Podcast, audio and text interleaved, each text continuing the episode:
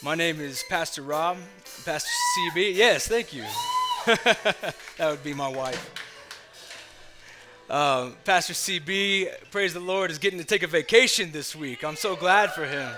And I'm very honored for the opportunity to be here to share the word with you all this morning. As is our custom, I have the Beacon Bible, uh, the best Bible in all the world, in my opinion. Before we dig into that, though, uh, I just want to highlight one of Shay's wonderful announcements. Give it up for Shay again, by the way, y'all. Isn't she great? I just love her.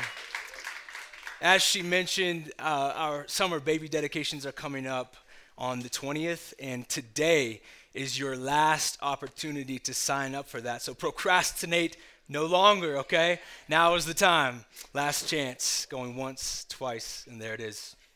Uh, last thing before we, uh, we dig in, I, I have a com- confession uh, to make to you. Um, a couple weeks ago, I had the great privilege to serve in our, our kids' ministry called Spark here.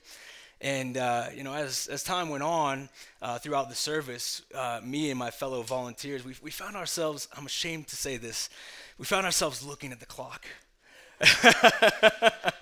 Uh, just wondering, you know, how much longer we had to, to serve.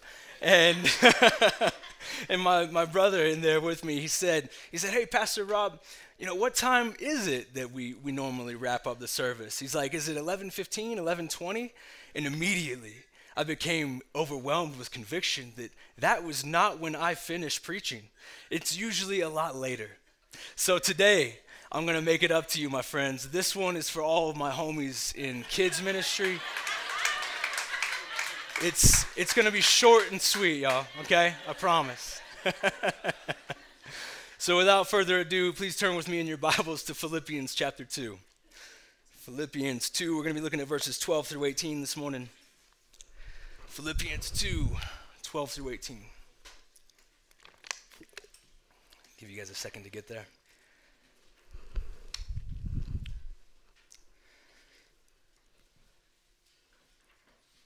Almost there. One more second. You got it? All right.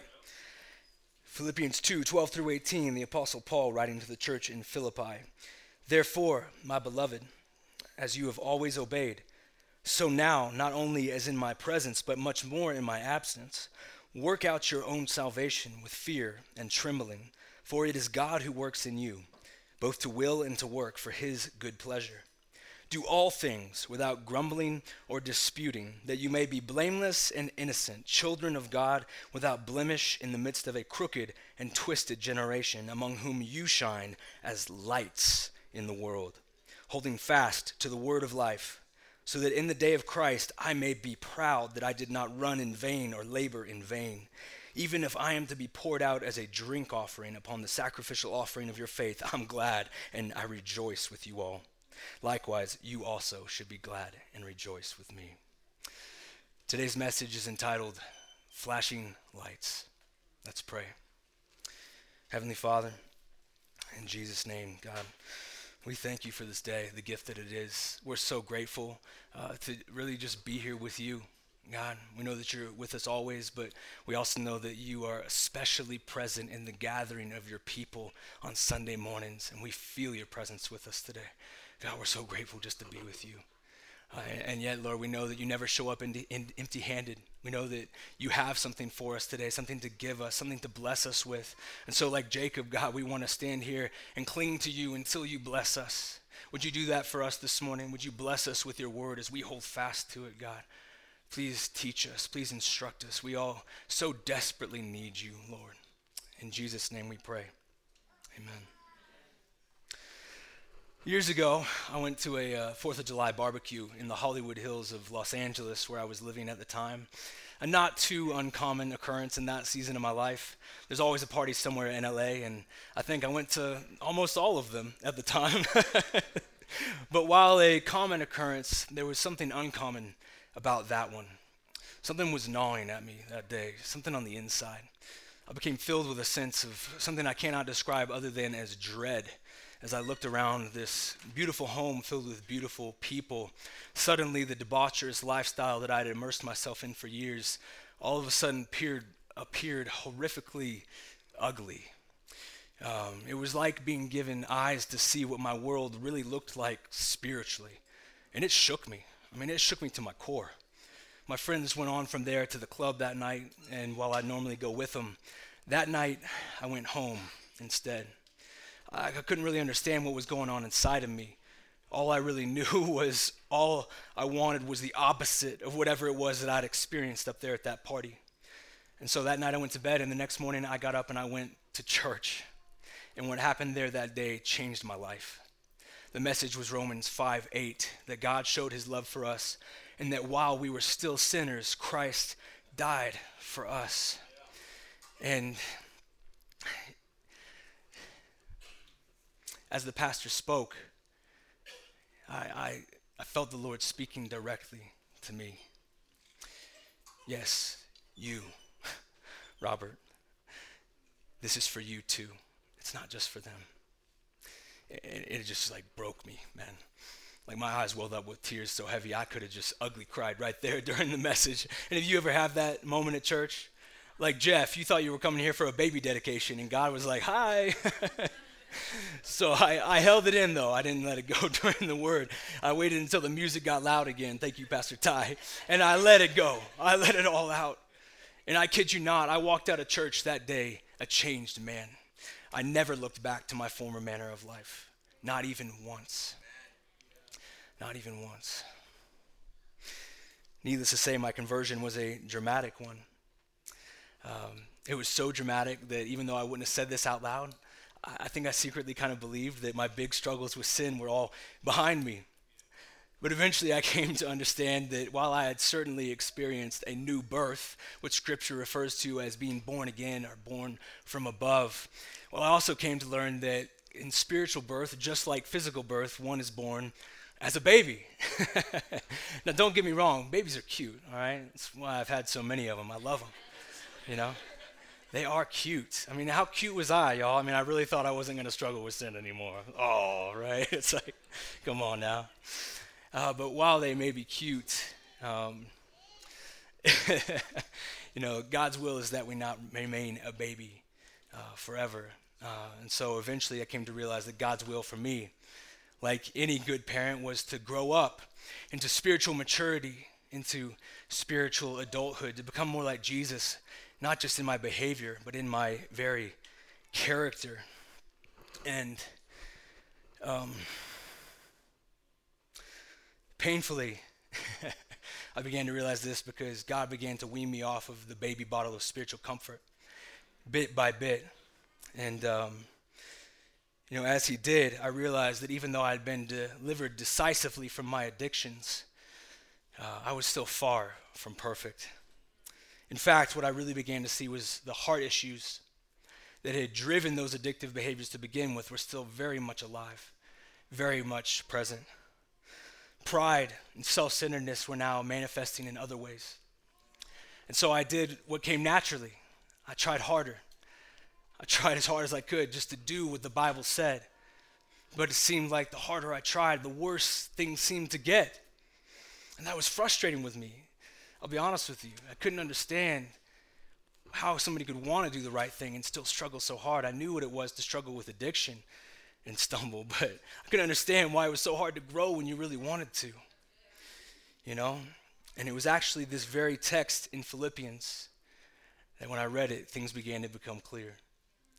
When I read, Work out your own salvation with fear and trembling, for it is God who works in you, both to will and to work for his good pleasure, I realized that I'd been trying to work it out in my own strength, all the while wishing God would just work it out for me like he did with my conversion. But what God was saying was, Let's work it out together.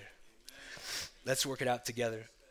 And what I learned was that spiritual growth isn't something that's entirely active. Do your best and leave the rest to God. Nor is it something that's entirely passive. Let go and let God. Instead, it's, it's interactive, it's a relationship. And like any relationship in our lives, even our relationship with God takes effort. Now, that's a truth that's been largely lost on the evangelical church in the West, in part due to a functional misunderstanding of the doctrine that salvation is by grace alone, through faith alone. Now, when we say grace alone, we mean that salvation is a free gift, an undeserved gift, precisely because none of us could ever earn it. Jesus came to save precisely because none of us could save ourselves. All of us, every single one of us, is infected with the same disease. It's like the last James Bond movie, No Time to Die. I'll be honest with you, I did not like the ending, y'all. All right? In the process of trying to save the world, James Bond becomes infected with the very thing that he's trying to save everyone from, which is why he has to die in the end. Sorry if I spoiled that for anyone, but it's right there in the title. Come on. but that would be the world without Jesus, right? We just have to blow this thing up because we're hopeless apart from him. So salvation is a free gift because it had to be. That was the only way. Yet, it's a free gift that costs us everything. It costs us everything. So, what do I mean by that? Well, I mean that while grace is opposed to earning, as we've already established, precisely because no one can earn it, at the same time, it is not opposed to effort. It's not opposed to effort. Grace is opposed to earning but it is not opposed to effort.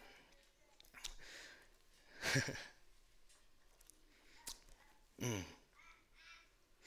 So, this is what it's like.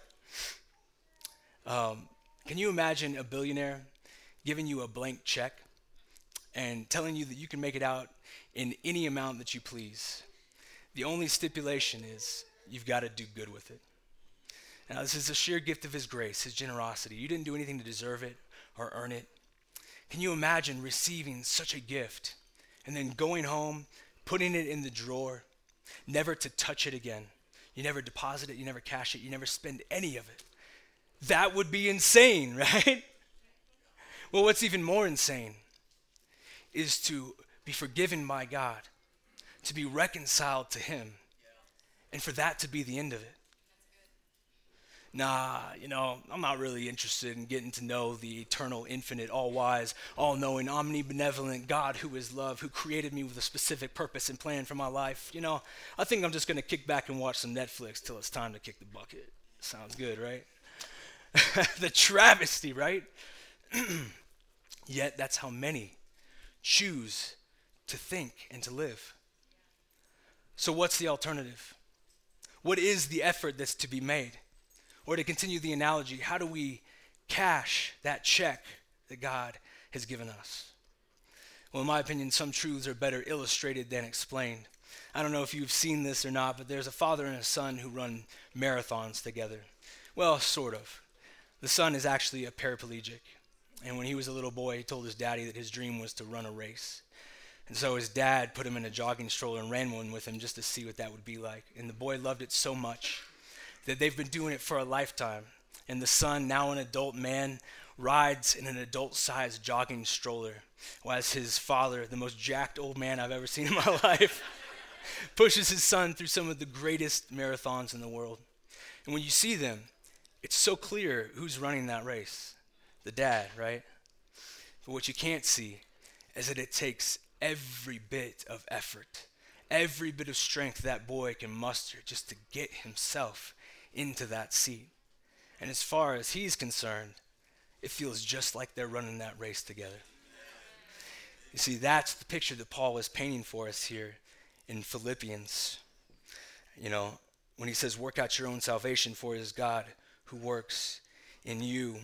Our part isn't to try harder to be a good person. That would be like that paraplegic son trying to run the race.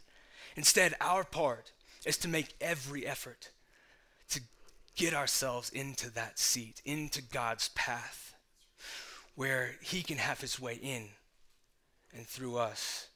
That's why we come to church each Sunday. That's why we worship passionately in song and gather around the Word. That's why we get together in small groups throughout the week and why we meditate on Scripture and pray with honesty. Because these are the ways by which we open ourselves to God and receive from him the power to do that which we could never do in our own strength, namely the power to shine bright. Truly, like flashing lights in this dark and dying world. In Matthew 5, speaking to the church, Jesus said, You are the light of the world. So shine.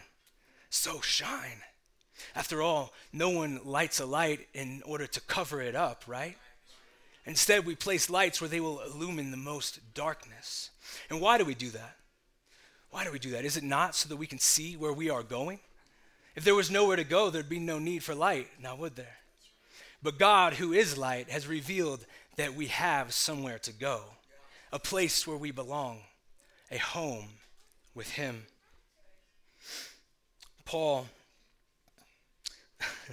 now, I mean, when we hear shine bright, um,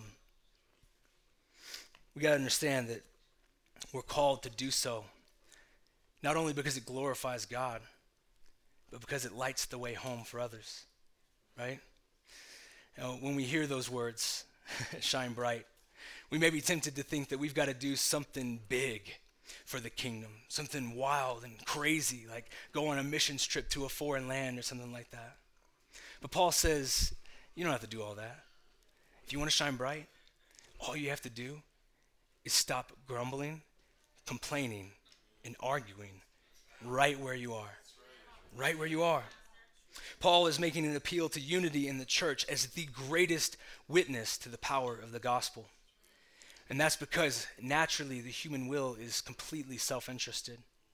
And so, naturally, any group of people, any given group of people, will be divided and pulled in as many different directions as there are people in the group.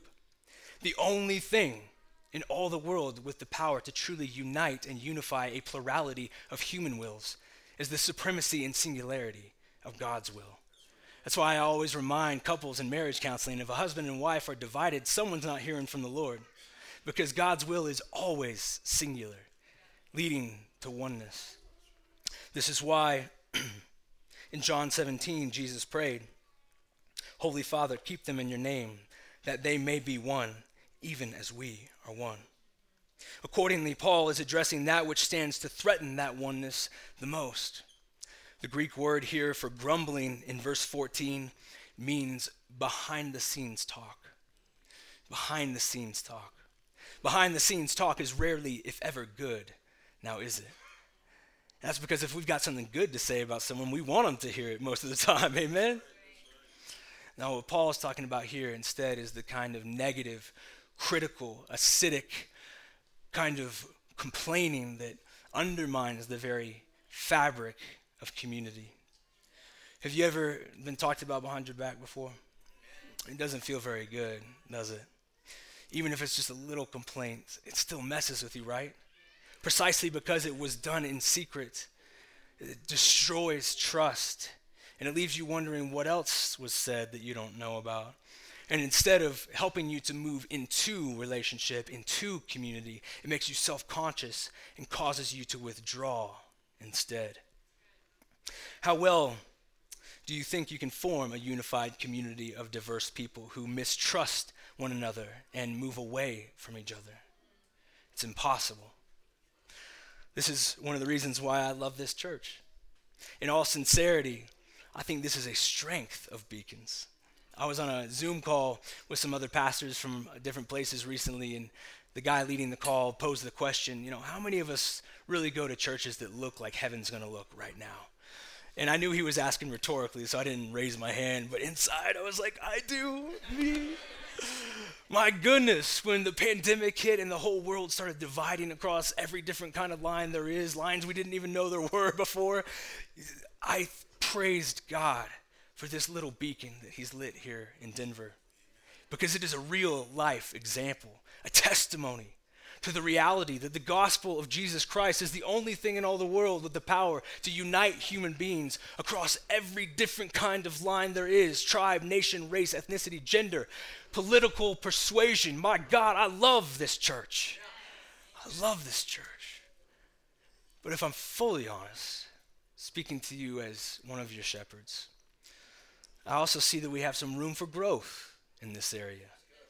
And from my vantage point, from where I'm standing, I see that that revolves around the pain point, the question well, what do I do when I have a legitimate complaint against somebody else in the church? What do I do when I've got a problem with a brother or sister or someone sins against me? Is Jesus saying that I, I can't talk about that without being divisive? Absolutely not. Absolutely not. He's just saying that the first person you need to talk to about it is them. In Matthew 18, he offers us his prescription for accountability in the life of the church. He says, If your brother sins against you, go and tell him his fault between you and him alone. If he listens to you, you've gained your brother. But if he does not listen, take one or two others along with you, that every charge may be established by the evidence of two or three witnesses. If he refuses to listen to them, tell it to the church. And if he refuses to listen even to the church, let him be to you as a Gentile and a tax collector. Notice there's a tone, an attitude of love and unity in these words, evidenced by the fact that the goal is reconciliation, the regaining of your brother through his or her repentance. This stands in stark contrast to the divisive kind of attitude underlying the kind of grumbling, complaining, and arguing that Paul is addressing.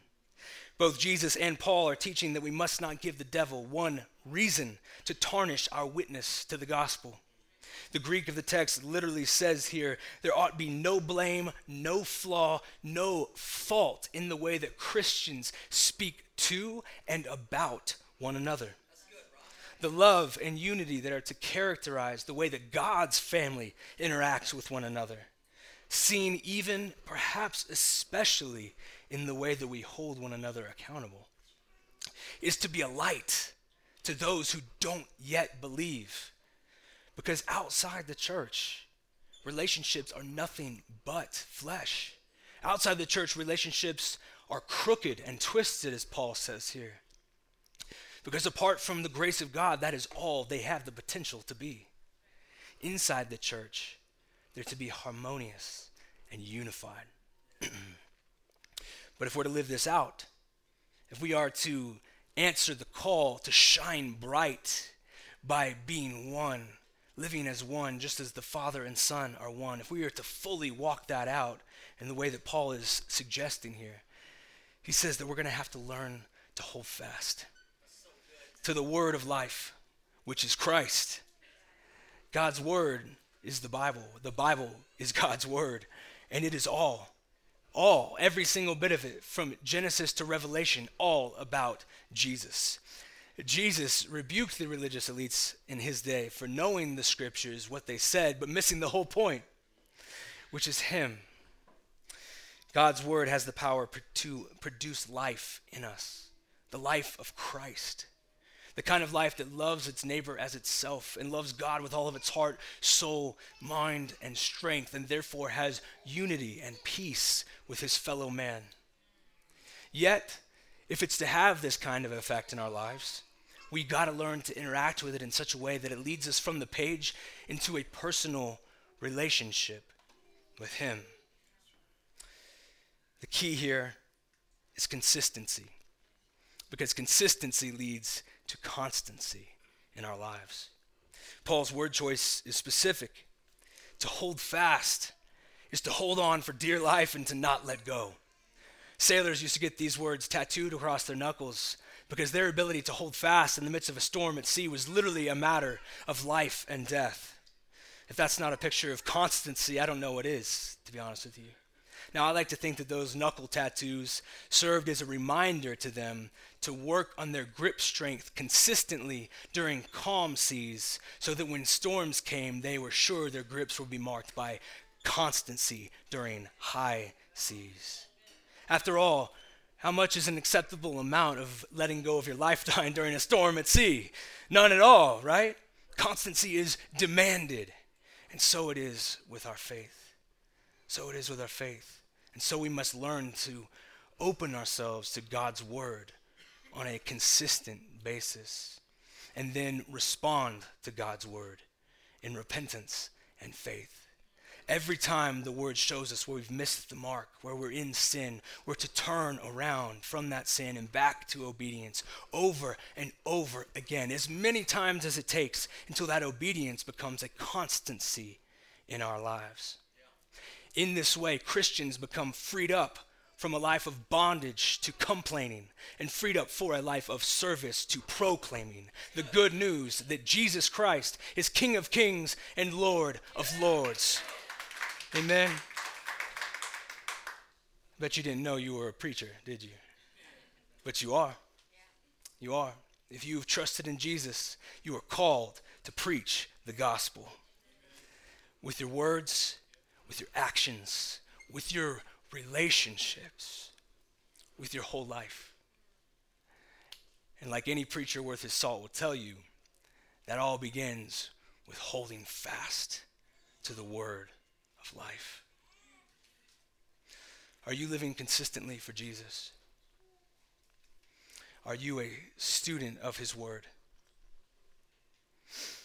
More than that, are you responding to his word with the stuff of real relationship, a conversational prayer life, repentance from sin, and faithful obedience.